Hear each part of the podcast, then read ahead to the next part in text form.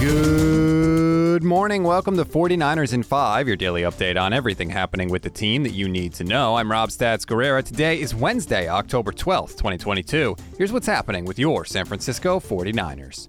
First, a little bit of housekeeping. We still don't know if Robbie Gold is going to be able to play against the Falcons this week, so as a precaution, the team signed kicker Sam Sloman to the practice squad. According to NBC Sports Bay Area's Matt Maiocco, the Niners brought in Sam Sloman, Cody Parkey, and Ryan Santoso for tryouts. It appears Sloman won that competition.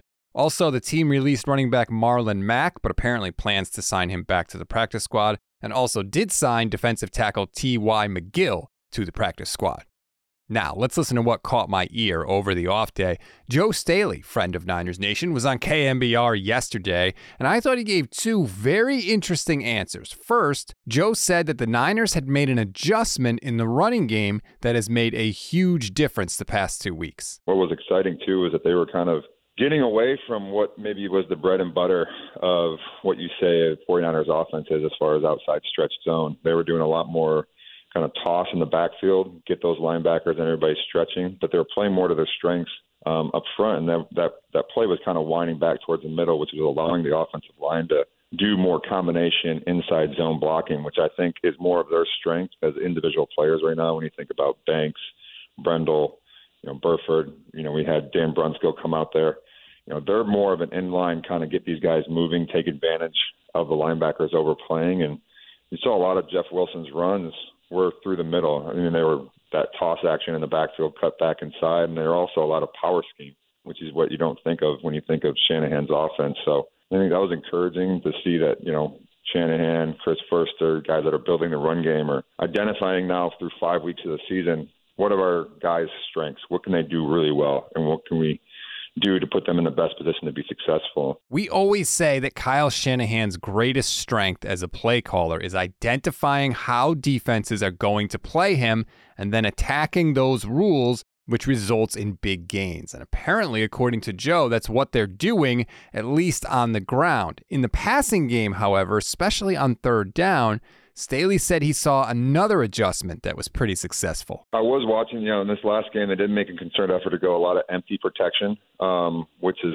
really helpful for the quarterback because you get to see the defense and they have to declare, especially if you're taking out, whether it be Juszczyk or Tevin and maybe Jeff Wilson every once in a while on third down to see what the matchup is.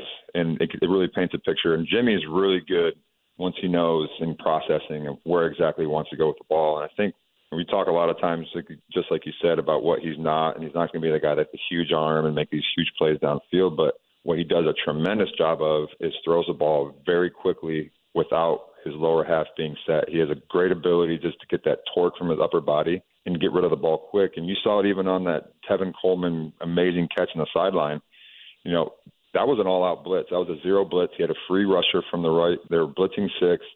Jimmy backs up, throws off his back foot, and just throws the ball up into single coverage. And yes, Tevin made a great play, but it's also Jimmy's ability just to notice where to go with the ball, put it on a tight little lie angle to the outside to get Tevin the ability to make that play. And I think we saw the best version of Jimmy. I feel like those are two very obvious things that we can all watch this week against the Falcons. Number one, how often in the running game are they doing a toss play that ends up going up the middle? And number two, how often do they go empty backfield on third downs to make the identification process easier for Jimmy Garoppolo? Keep in mind, they were 7 of 12 on third down last week against the Panthers.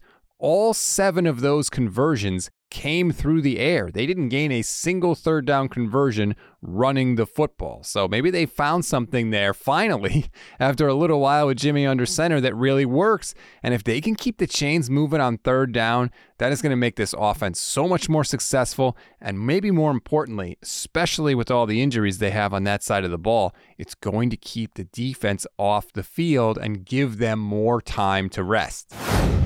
We always give you one thing to read, one thing to watch, and one thing you might have missed. One thing to read on this Wednesday. Will the Niners try and trade for a cornerback now that Emmanuel Moseley is gone for the year? Matt Maiocco addressed that in his latest mailbag column on NBCSportsBayArea.com. one thing to watch. I sat down with Mike Silver of the San Francisco Chronicle yesterday for an extended conversation about Jimmy Garoppolo, Trey Lance, and all about where the team is going this season. We touched on a lot of different things. I really can't wait for you to see. It's going to be up on YouTube later today on the Niners Nation YouTube page, or I will make it available to download as a special bonus podcast. One thing you may have missed, happy 61st birthday, Steve Young. That was yesterday. One of the best quarterbacks in the history of the 49ers. Now, I know some of you may not have seen Steve Young play, so here's just a quick little bit of context for you. He won a Super Bowl MVP, two regular season MVPs, and finished in the top 5 in that voting 4 times. And Young didn't become the full-time starter until he was 31 years old. He led the league in touchdown passes 4 times, and when he retired, he had more touchdown runs by a quarterback than anyone else in the history of pro football. Too long didn't read version? Steve Young was a badass. That's a wrap on today's 49ers in 5. Please rate, review, and follow the Niners Nation Podcast Network. Enjoy your Wednesday, everybody. Stay tuned for the Shanna Plan with Kyle Posey and Akash Anavarathan. I'm Rob Stats Guerrero. We'll talk tomorrow.